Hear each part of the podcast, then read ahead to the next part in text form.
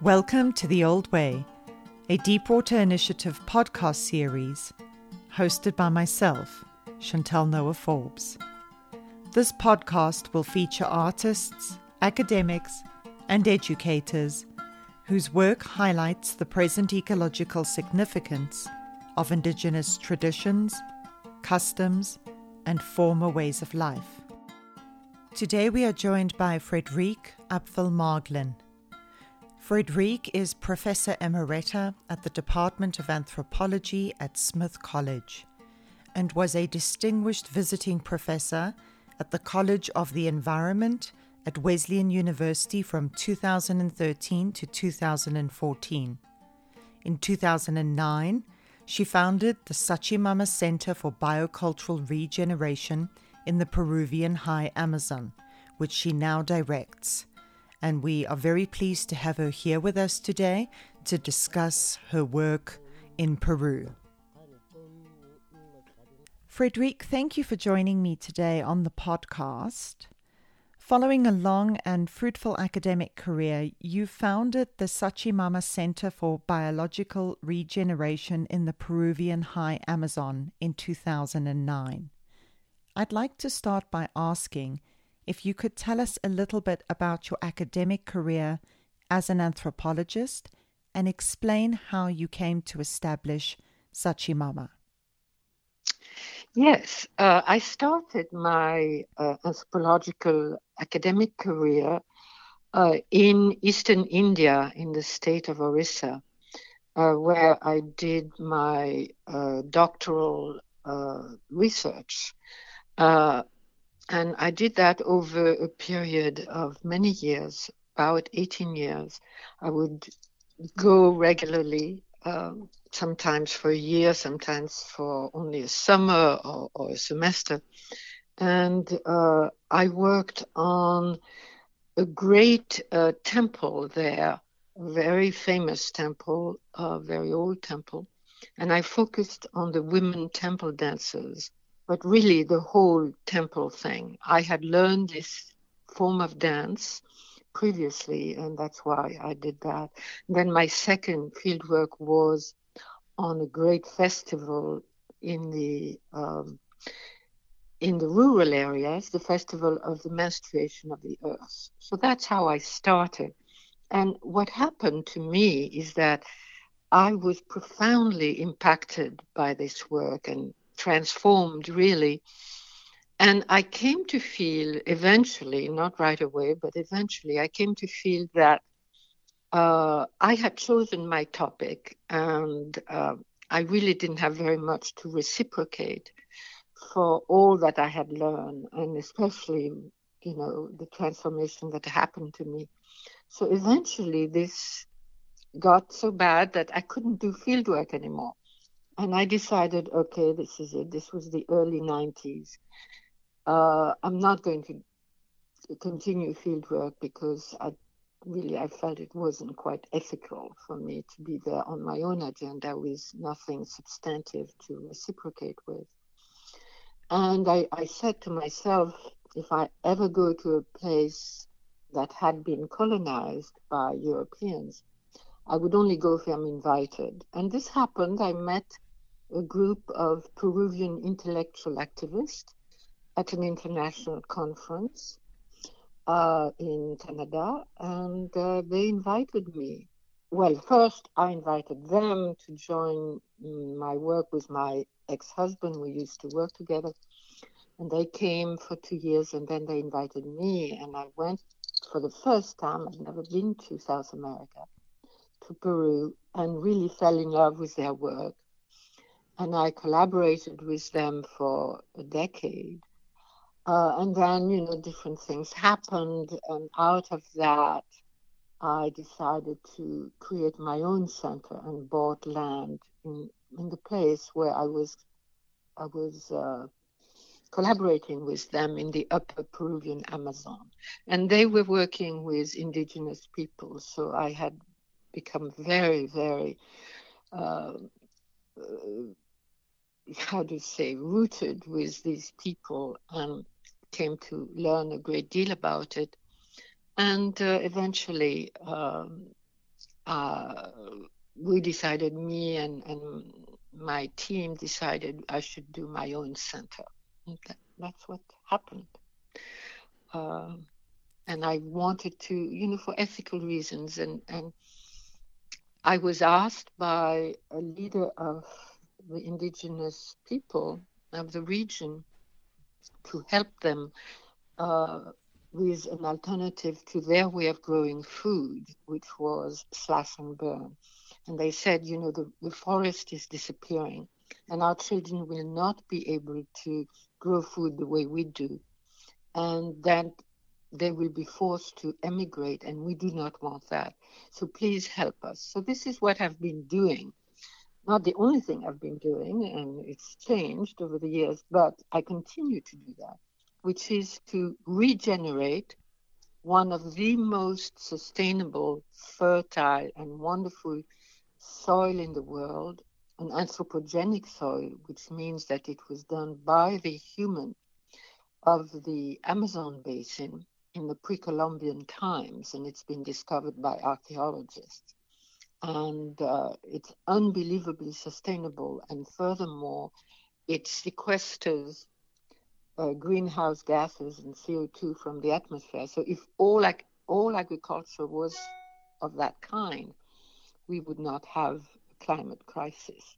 So in, in the process, I learned a great deal about the, I had already learned with my uh, my hosts, my original hosts, but I deepened that knowledge uh, about the the spirituality of the local indigenous people.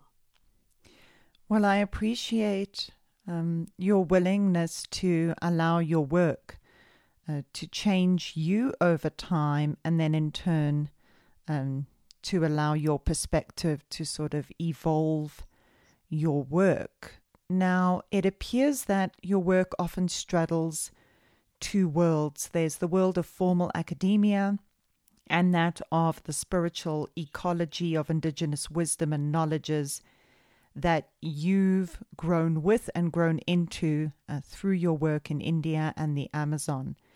So I'd like to ask if you can share with us how you've come to find a balance between the two and how these seemingly disparate worlds have grown closer together in recent years through the expansion of academic fields such as that of uh, religion and ecology, um, and through the expansion of um, your perspective of what your work is today in the Amazon? Yes, it's a great question. Thank you.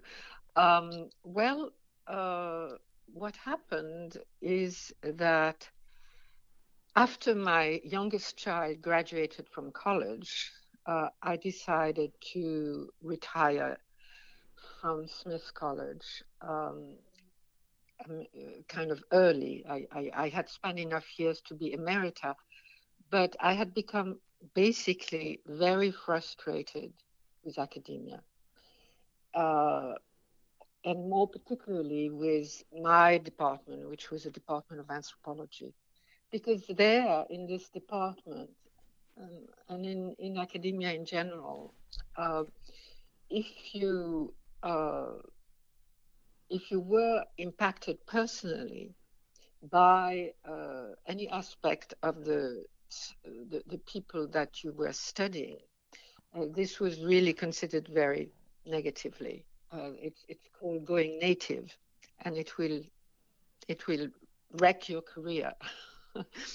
and this was absolutely it got to a point where I couldn't stand it uh, I thought this was a, a very wrong uh, position and uh, for many, many reasons. And, and finally, uh, when I was able to financially, because my last child graduated from college, I decided to retire from academia. And I, I was going already regularly to Peru So that's what I wanted to do. And then over the years, uh, I've been, I felt very free to pursue uh, this, um, you know, more spiritual path. Um, and I taught uh, study abroad courses there at my center. And, um, you know, I, uh, we would do rituals to the land uh, when we were invited by the indigenous people. Uh, not, you know, and, and just to suggest to the students to, um, you know, see what it feels to treat the earth not as a insentient mechanism, but as a sentient and sacred being. And, um, you know, I love doing this, but this is something I couldn't do in academia. So I really basically had to leave academia. I, I keep, uh, you know, a little bit of contact with academia, especially through a group uh, led by a couple who now teach uh, from Yale in the Divinity School and the School of Forestry at Yale on religion and ecology.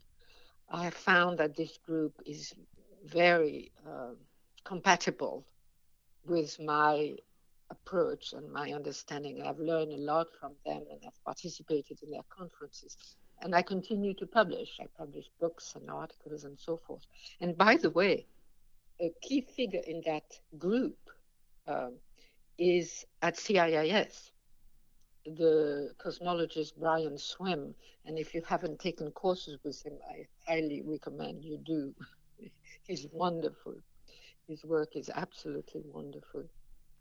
So, you know, uh, I have found uh, a, a, much more uh, palatable place in academia, but it's not anthropology. It's this group uh, that's a little bit unusual, this religion and ecology group. Yes. Yes, I um, wholly agree with you on um, Brian Swimme. He, in fact, is um, probably the single individual that inspired me to come to the US to do my PhD at CIIS. And mm. um, although there are no courses or no formal training in uh, dealing with Indigenous wisdom at CIIS. it's in fact um, the coursework that I took with Brian Swimme that really inspired me uh, towards the subject that, that I'm undertaking, uh, which is looking at the spiritual aspects of hunting amongst um, groups of, of San Bushman communities within southern Africa. Mm. Um, and so uh, his, I feel that his perspective really allows one to broaden one's mind to think um, within the whole Earth community and to think more cosmologically. Absolutely, absolutely. His work, uh, his books, uh, some uh, of his own and some with Thomas Berry and one with uh, Mary Evelyn Tucker from Yale ha- have been absolutely central for me. He's, he's amazing. He's lovely. And he's indigenous himself, as you know. Yes, yes. Yeah, yeah. So I'm very glad. I'm not surprised that he's the one that that uh, led you to go to, to do what you're doing now at CIIS.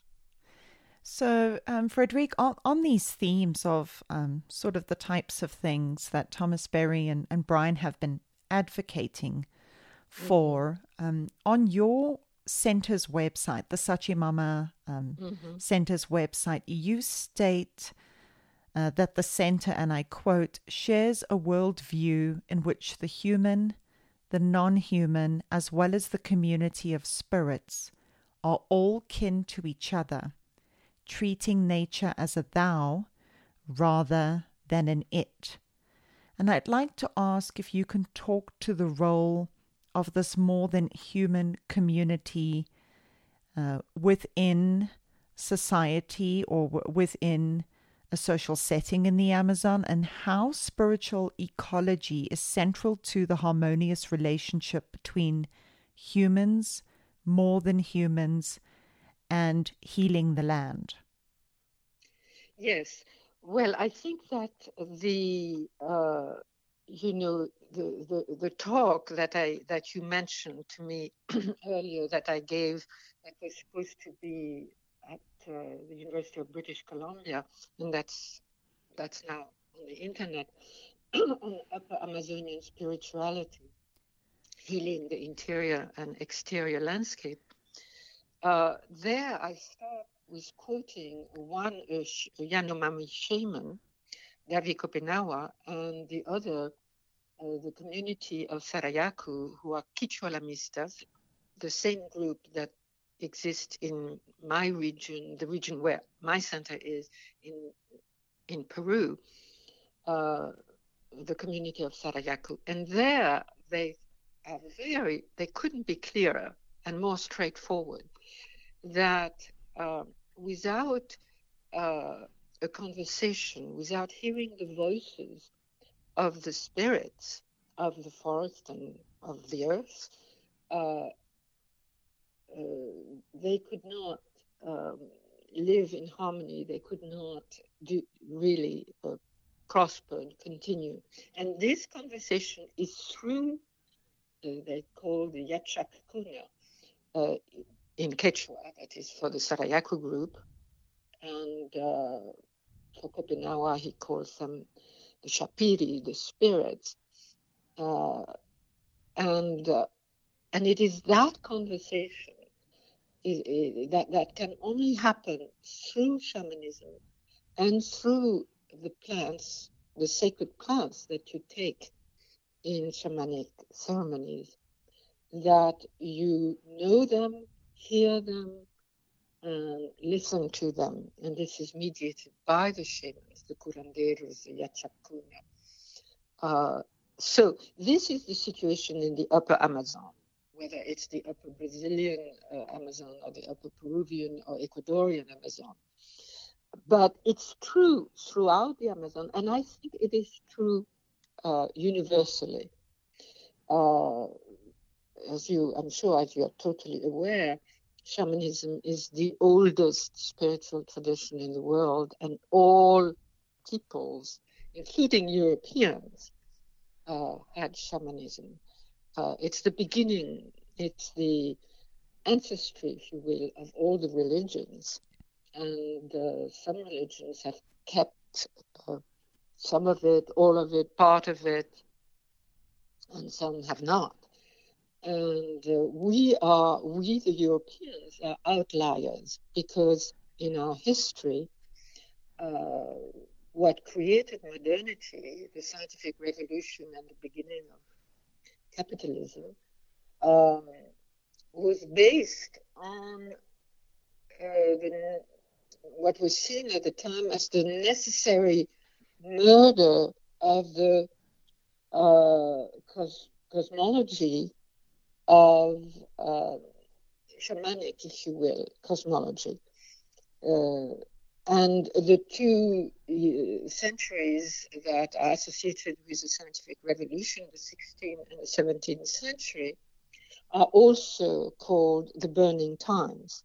So they burned the so-called witches, that is, all the oral healers, of which there were many different kinds, as well as the literate occult philosophers that shared this worldview, which is usually referred to as anima mundi, the soul of the world.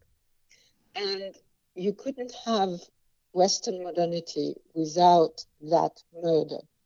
That was very violent. And it murdered the people holding that view, but it, it, it murdered that uh, worldview and replaced it with the worldview of an insentient mechanical cosmos and Earth, uh, and an economic system uh, that uh, exploits and that uh, you know makes profit from what has been called since then natural resources. So things that humans want and need to make money with.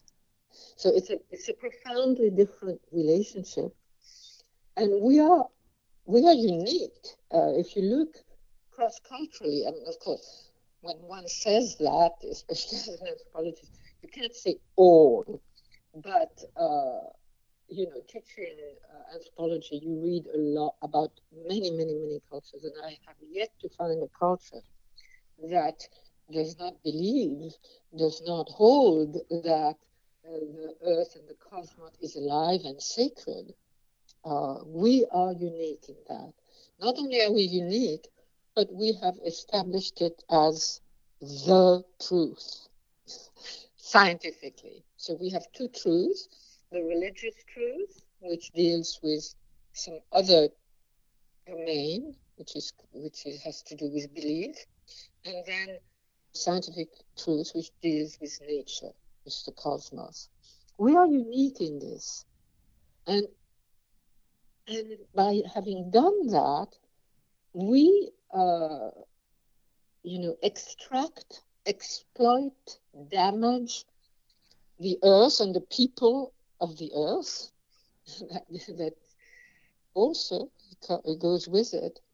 And it, it's it's taken unbelievably proportion. I mean, it's as, as we all know, and it's become a globalized way of being, and that's happened, you know, through colonization and globalization and various processes.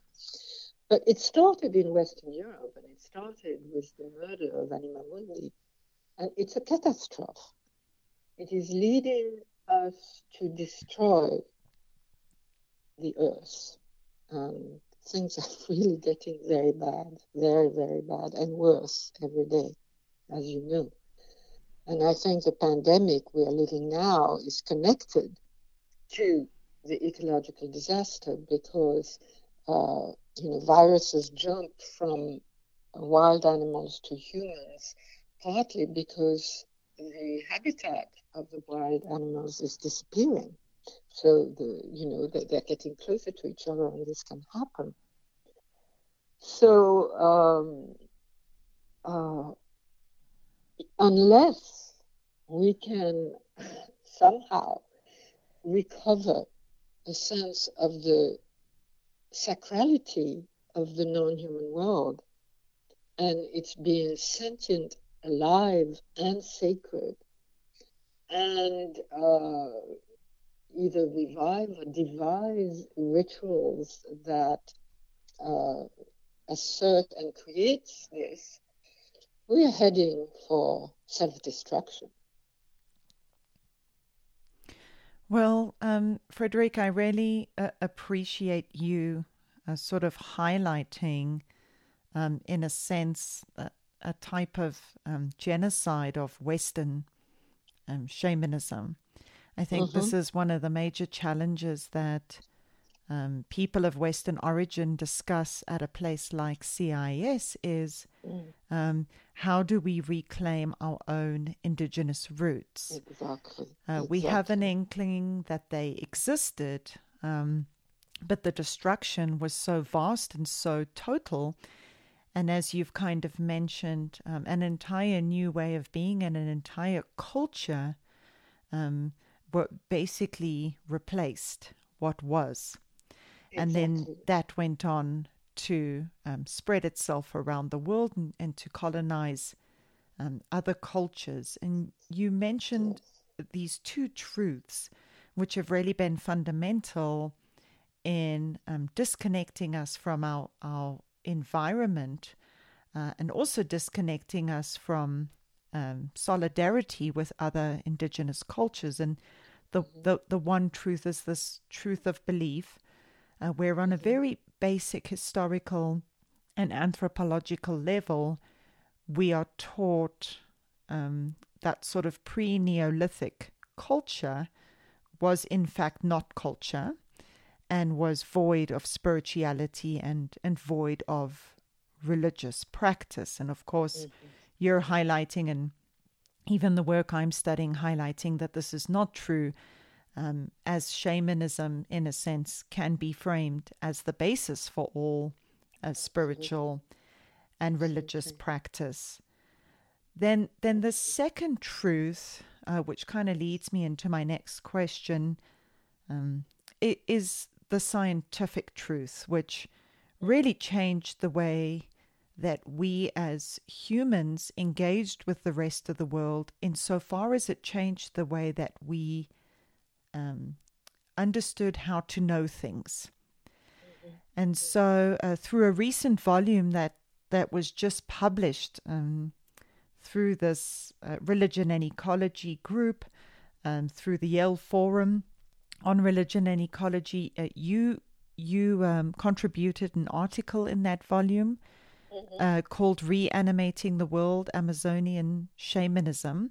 Mm-hmm. And one of the things that really struck me about what you highlight is the role of non rational consciousness in the development of indigenous ways of knowing.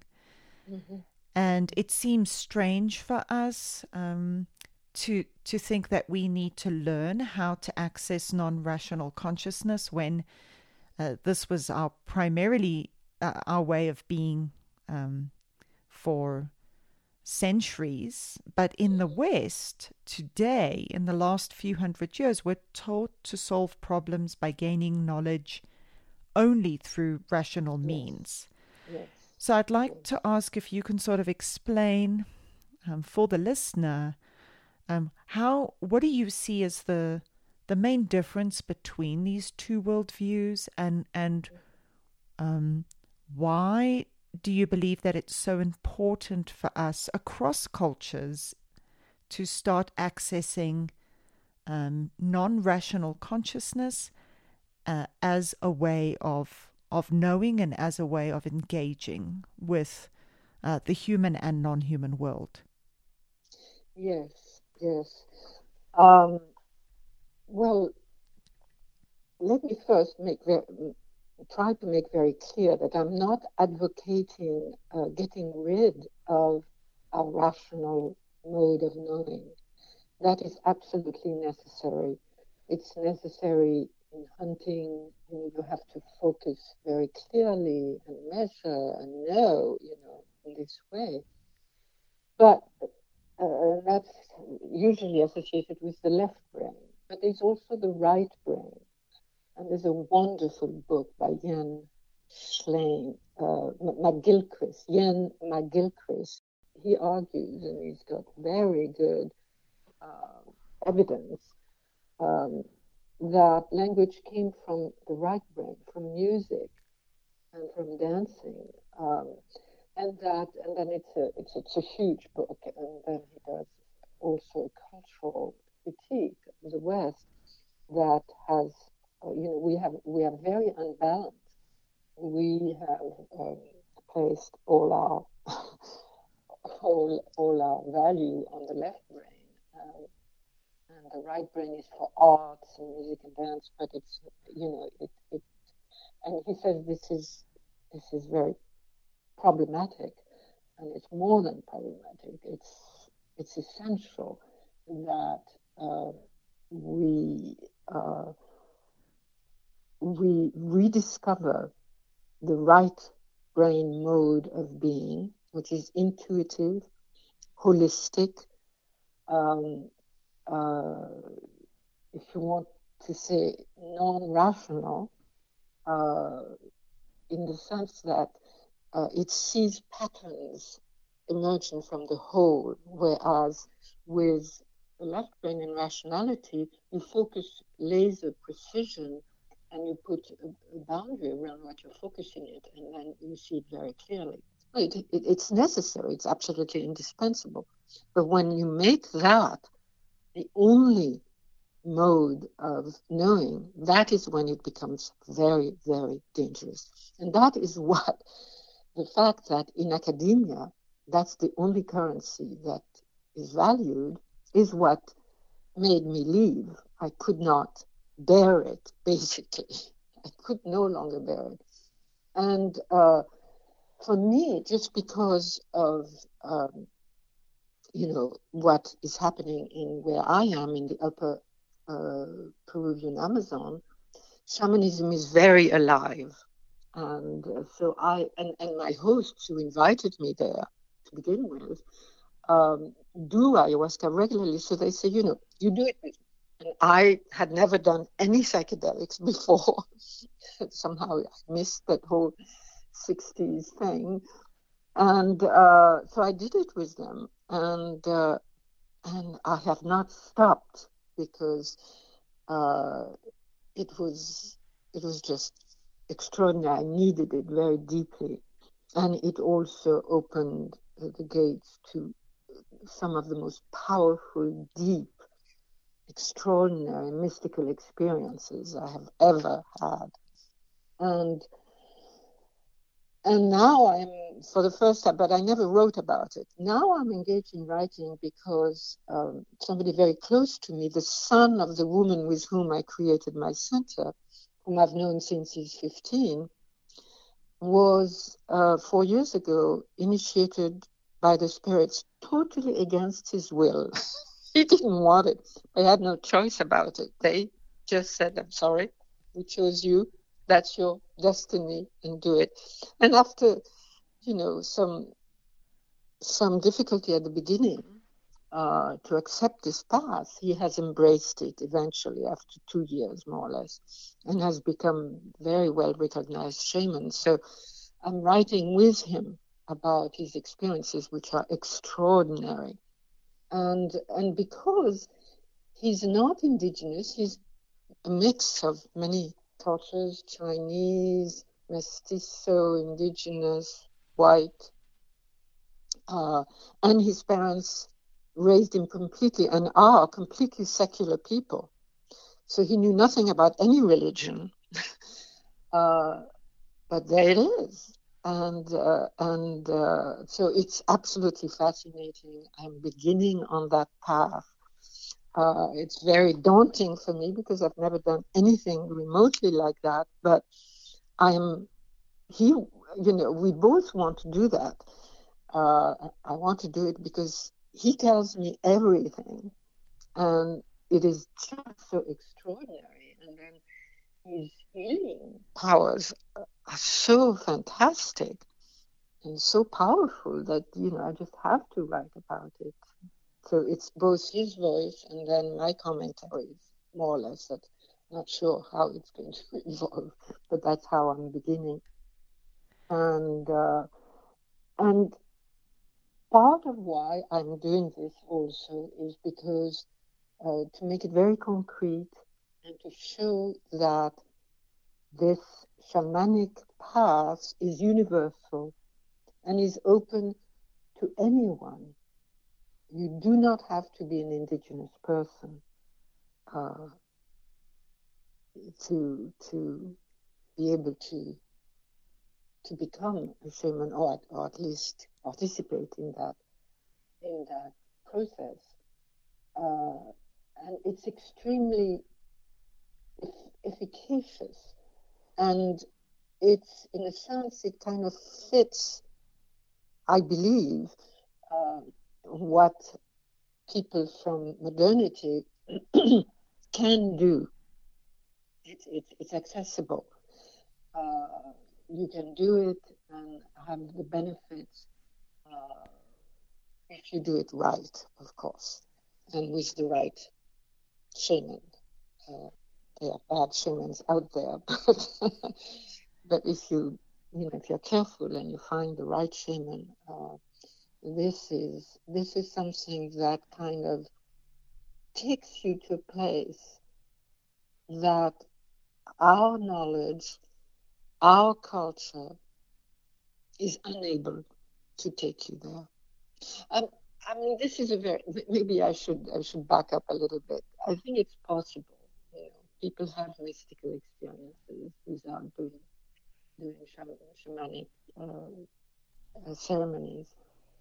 But it's very rare, and certainly in academia, it is frowned upon totally.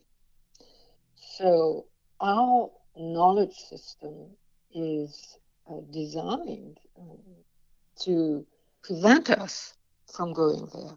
And I felt it keenly. And that's why I just got to the point where I was so depressed in academia, I had to leave. I had to wait for financial reasons. Uh, you know, I needed my salary. But uh, it got me very depressed. and I wanted freedom and I wanted to be able to go where I needed to go. And it's just gotten more uh, more well defined and more powerful with the years. So um, it's really interesting how it appears as if um, your work now with the shaman at Sachamama is sort of bringing you back full circle uh, in the sense that you are, are finally engaging um, in an exploratory process of co research mm-hmm. um, that is really trying um, to theoretically, philosophically, and, and somatically um, bring an understanding of uh, healing uh, to Western consciousness.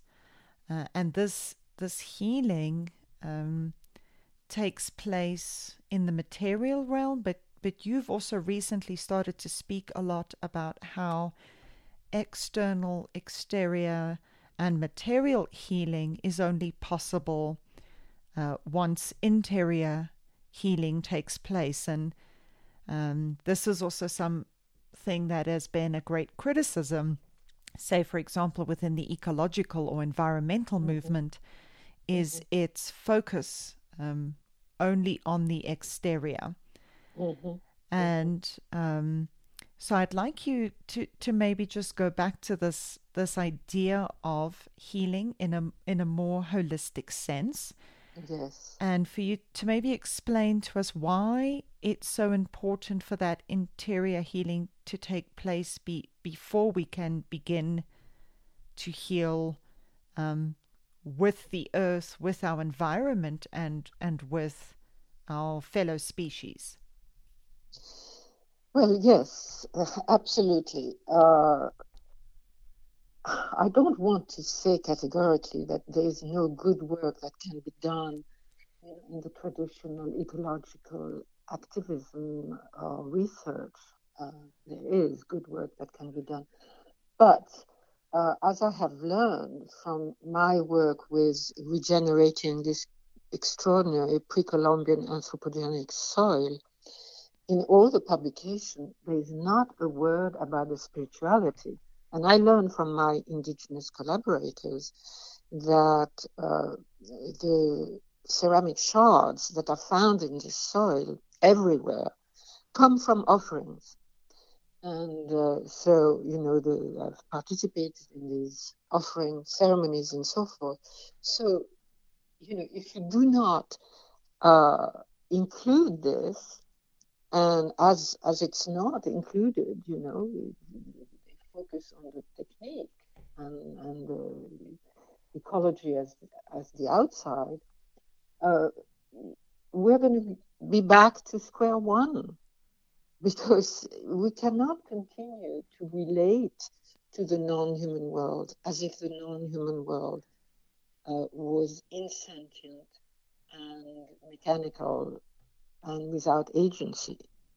Um, we and, and, and not and not sacred because it's only if if the sacrality, the spiritual aspect, is included that that you can you know you, you think twice or, or that, that it can it can put the brakes on extractivism and exploitation of what's called natural resources or miscalled natural resources.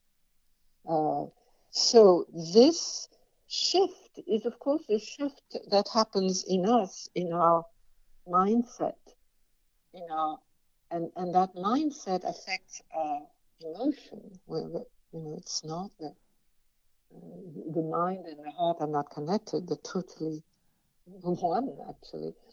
And uh, so that transformation has to be has to happen. Uh, and I have, have I've said that in, in writing and published it that if we do not do this and continue to treat uh, the non-human world as external to us and as mechanical and insentient, as most, I would say all, but it's always dangerous to say that, most literature on this pre-Columbian soil, anthropogenic soil, so extraordinary, is an example of you. You know, it just disappears. The spirituality disappears. How we relate to it disappears. And uh, and to me that is fundamental. And because it is so absent in the the knowledge production, uh, as well as the activism, I highlight it, I emphasize it, uh, simply because uh, very few people do. Uh, certainly, academic experts, scientists, they don't. And they don't because you're not allowed in academia. You're simply not allowed. I have lived this. It has wrecked me and it has led me to leave academia because I couldn't stand it. Of course, CIIS is different. And you have Brian Swimme and other people, wonderful people at CIIS. But I was in straight academia, if you want to talk this way.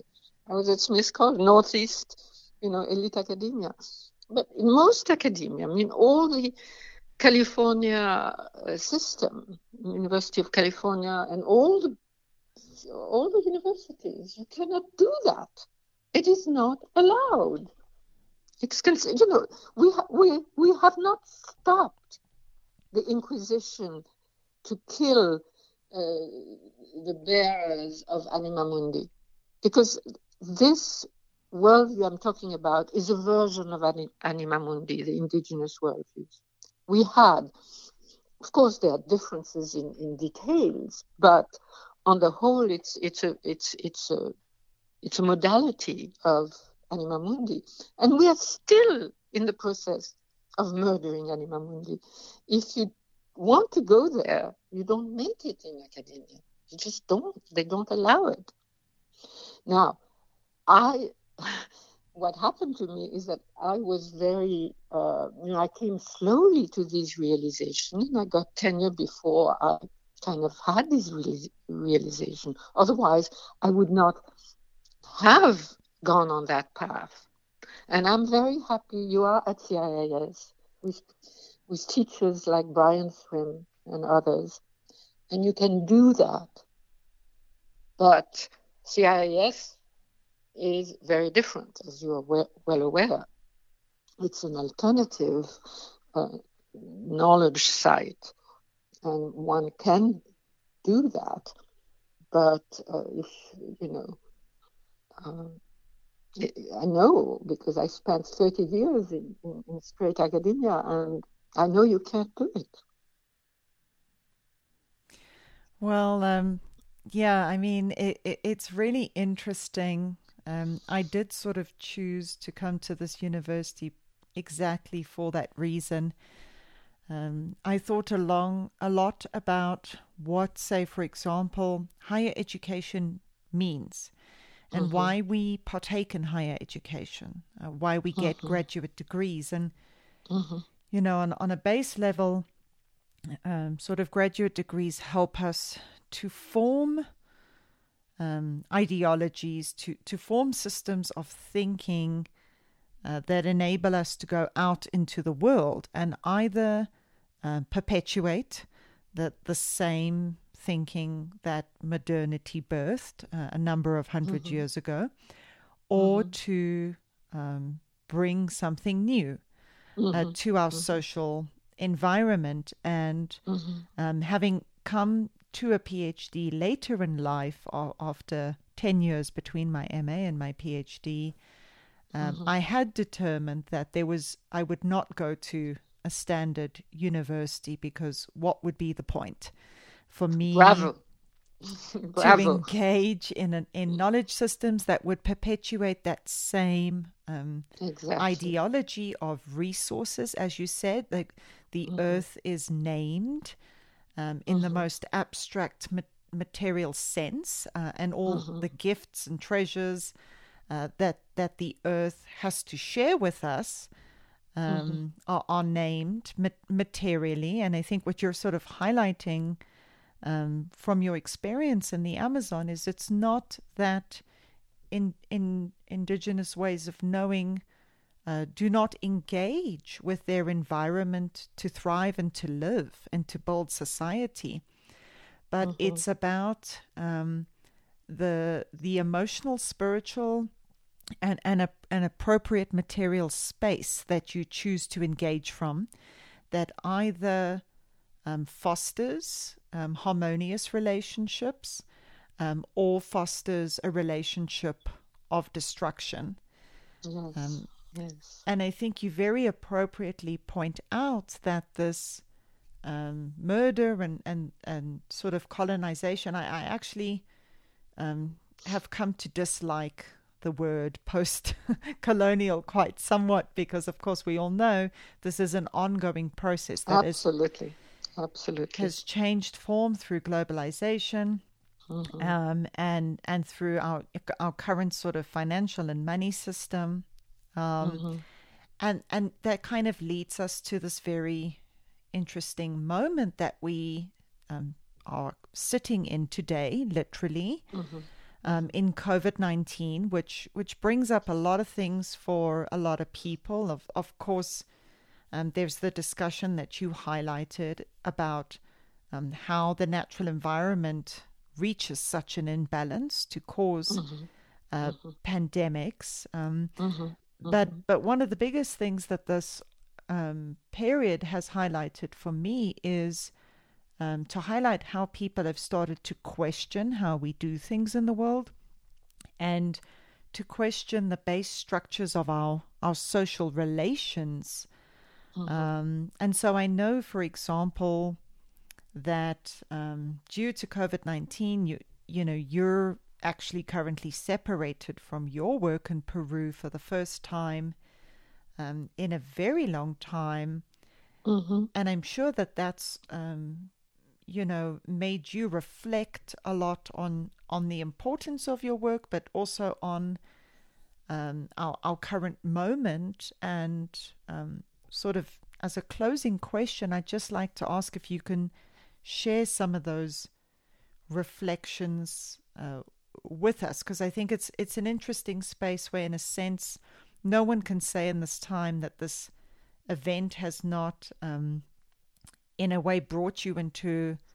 Uh, I don't want to say depression, um, but but it's a deep place of thinking uh, where you don't feel secure per se and you feel very unstable. Mm-hmm. And um, there's also potential for good reflection during those times. I'd yes. love to hear how, how this has been for you. Well, personally, uh, it's been, uh, you know, I have a lot of time to work on this, uh, on this, what hopefully will be a book with Randy, uh, my uh, he's kind of like a godson to me, who who was initiated by the spirits. So he's he's he's in Peru, he's at the center, and I'm here. But we talk uh, a lot on the phone, and I have. Uh, I have written down a lot of what he's told me. So, you know, I've got a lot of material to start. So that's for me personally. So it's, you know, uh, I miss going to Peru drastically, but I can also use the time to really uh, get started on that work with Randy. But more generally speaking, um, you know, if you want to talk, there is a silver lining to this pandemic that it is leading more and more people to not want to go back to the pre-pandemic normal. Yes, of course, we we don't want to be uh, cloistered at home forever. That's that's obvious. That's not what I mean. But many people are questioning uh, fundamental things, um, the ecological uh, situation, uh, the injustice. As we know, uh, people of color are dying twice, at least twice as much as whites, and so it's it's raising fundamental issues, and more and more people are willing to entertain, uh, uh, you know, questioning things that, that maybe they hadn't questioned before, or questioning them more deeply. So I'm hoping that this is going to turn out to be a fertile moment in which uh, things that were not acceptable before will be acceptable or will be engaged in. Um, I'm hoping that very much so, but no, I'm not sure. I don't know. Uh, the system is is powerful. It is worldwide. It's a global system, but uh, more and more people are are coming to questions that they may not have come to, or deeper questioning than than they were willing to do before.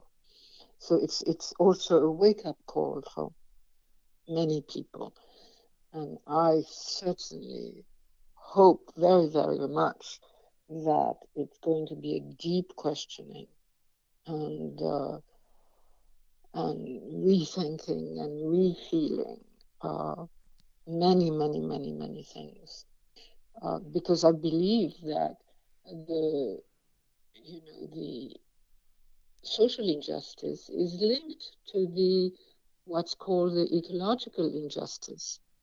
Uh, we all know that it's the poorest people and the people of color that live in parts that are more most destroyed and are suffering. The water is contaminated, the air is contaminated, uh, the food is, is you know, organic food is not available, etc., etc. So that's one of the reasons, not the only one, but one of the reasons why you know, people of color die so much more in this pandemic than whites. So I do hope that something something positive will emerge from this this terrible pandemic that we are living through. I very much hope that is because we need to wake up. We need to wake up fundamentally to what we have been doing. We have been destroying ourselves and the earth, and, and, and we need to wake up and, and change.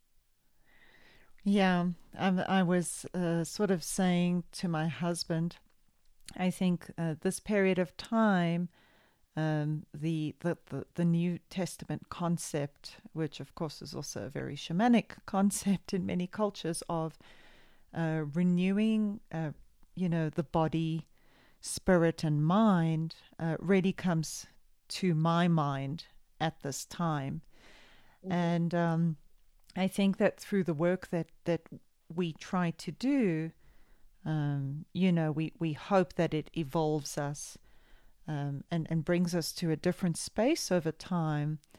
But this this particular moment just emphasizes for me much more um, how important it is to to constantly question our worldviews and to constantly use that questioning to change our engagement um, with our, our fellow humans, with, with other species, and um, you know, with with Mother Earth, and I and I think it's mm-hmm. a it's a this whole idea, you know, when you said we need to wake up, I think for me, waking up is not a one time event.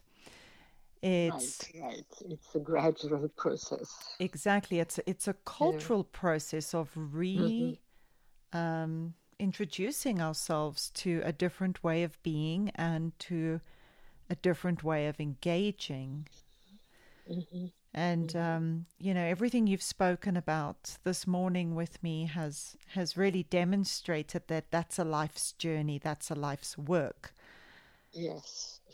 And so I would really just um, really like to to you know um, applaud you and to to thank you for this work that is ongoing that you are doing.